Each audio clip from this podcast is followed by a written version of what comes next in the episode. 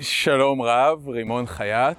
אני נמצא פה במלון דניאל בהרצליה, בכנס של אה, יועצי משכנתאות, שלושה ימים שבהם אנחנו אה, מדברים אחד עם השני ועם בכירים במערכת הבנקאית ולומדים אחד מהשני.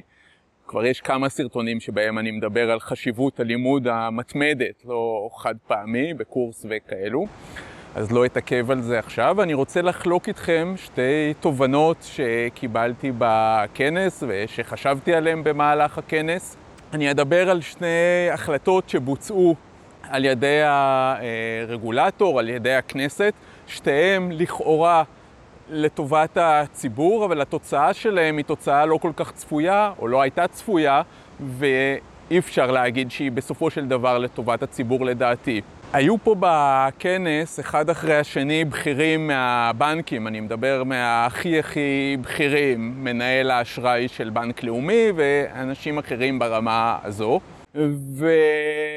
והתנצלו פחות או יותר על זה שהם מודעים לכך שיש עומס מאוד קשה, גדול, על זה שלוקח המון זמן לקבל משכנתאות, והראו בגרפים שבאמת הביקוש למשכנתאות בתקופה האחרונה הוא הרבה יותר מאשר בשנים אה, אחרות. וכמובן שכל אחד צריך להסיק מזה את המסקנות האישיות שלו, של להתחיל את הטיפול אה, בזמן, מוקדם, חודשיים שלושה לפני שצריך את הכסף וכן הלאה. לדעתי הסיפור פה זה לא רק כמו שהציגו את זה הבנקאים, העובדה שלוקח זמן להכשיר בנקאים נוספים כדי לעמוד בעומסים וכן הלאה. סך הכל הכשרה של בנקאים אה, משכנתאות זה משהו כמו שלושה שבועות, אנחנו כבר בכמעט שנה של עומסים כבדים, היו יכולים לה... אה, להשלים את האנשי צוות החסרים. לדעתי יש פה עניין אחר. על פי תקנה של בנק ישראל שנועדה להיטיב עם הציבור, ואני תמיד חושב שהמטרה היא להיטיב, אבל התוצאות לא תמיד כאלו. נקבע שהצעת מחיר למשכנתה או אישור למשכנתה על ידי בנק יינתן בחינם. הרעיון היה ש... ככל שהאישור יינתן בחינם, אנשים יבקשו אישורים והצעות מחיר מכמה בנקים וזה יעודד אותם להשוות מחירים. ובבסיס הרעיון הוא טוב, מה שקרה בפועל הוא שאם יש חמישה בנקים ואנשים הולכים באמת לחמישה בנקים ומבקשים אישור למשכנתה, אז קל לראות שכל אחד מהבנקים, 80% אה, מהפעמים שהוא טורח כדי לבדוק מסמכים ולבדוק נתונים ובסוף לתת אישור, ב-80% מהמקרים לא תהיה לו משכנתה בסופו של דבר והוא כביכול עבד לחינם.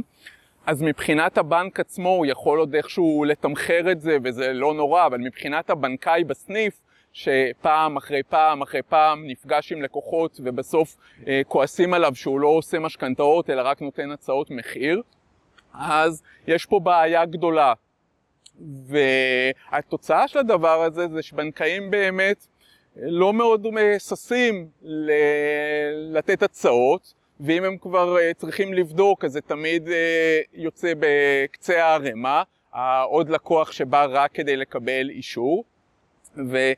ובסופו של דבר באמת יש עומס מאוד גדול מצד אחד, מהצד השני בנקאים עמוסים שזה לא בראש מעייניהם, לעשות, לת... לייצר עבודה שהסיכוי שבסופו של דבר תהיה מכירה אה, הוא לא גבוה, ולכן הדברים הם אה, לא, לא מצליחים כל כך טוב, לא עובדים טוב. הרבה יותר נכון היה אילו בנק ישראל היה נותן לבנקים חופש לגבות מחיר על הצעות המחיר, סך הכל הצעות המחיר דורשות עבודה, צריך לבדוק את הלקוח וכן הלאה, וכל אחד מהצופים, אני מניח, גם לא רוצה לעבוד בחינם. היו אומרים לבנקים, אתם יכולים לגבות מחיר על עצם הצעת המחיר.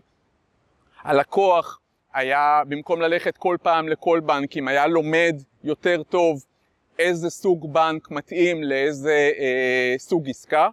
כי לא כל, בנקים, לא כל הבנקים מתאימים לכל עסקה, אנחנו כיועצים אף פעם לא הולכים לכל הבנקים, אנחנו חושבים מראש מי קרוב לוודאי ייתן את ההצעה הטובה לאותה עסקה והולכים רק לנגיד שניים או שלושה בנקים.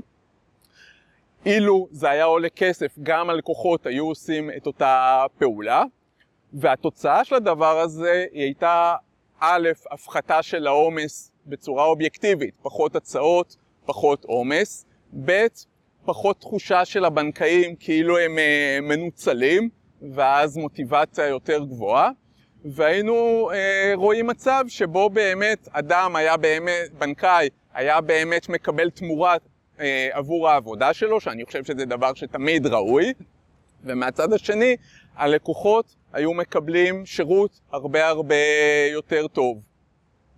הדבר השני שאני רוצה לדבר עליו זה העניין של מחירי הדיור. כולם חשבו שהמחירים ירדו בעקבות הקורונה, ראינו שזה לא קרה.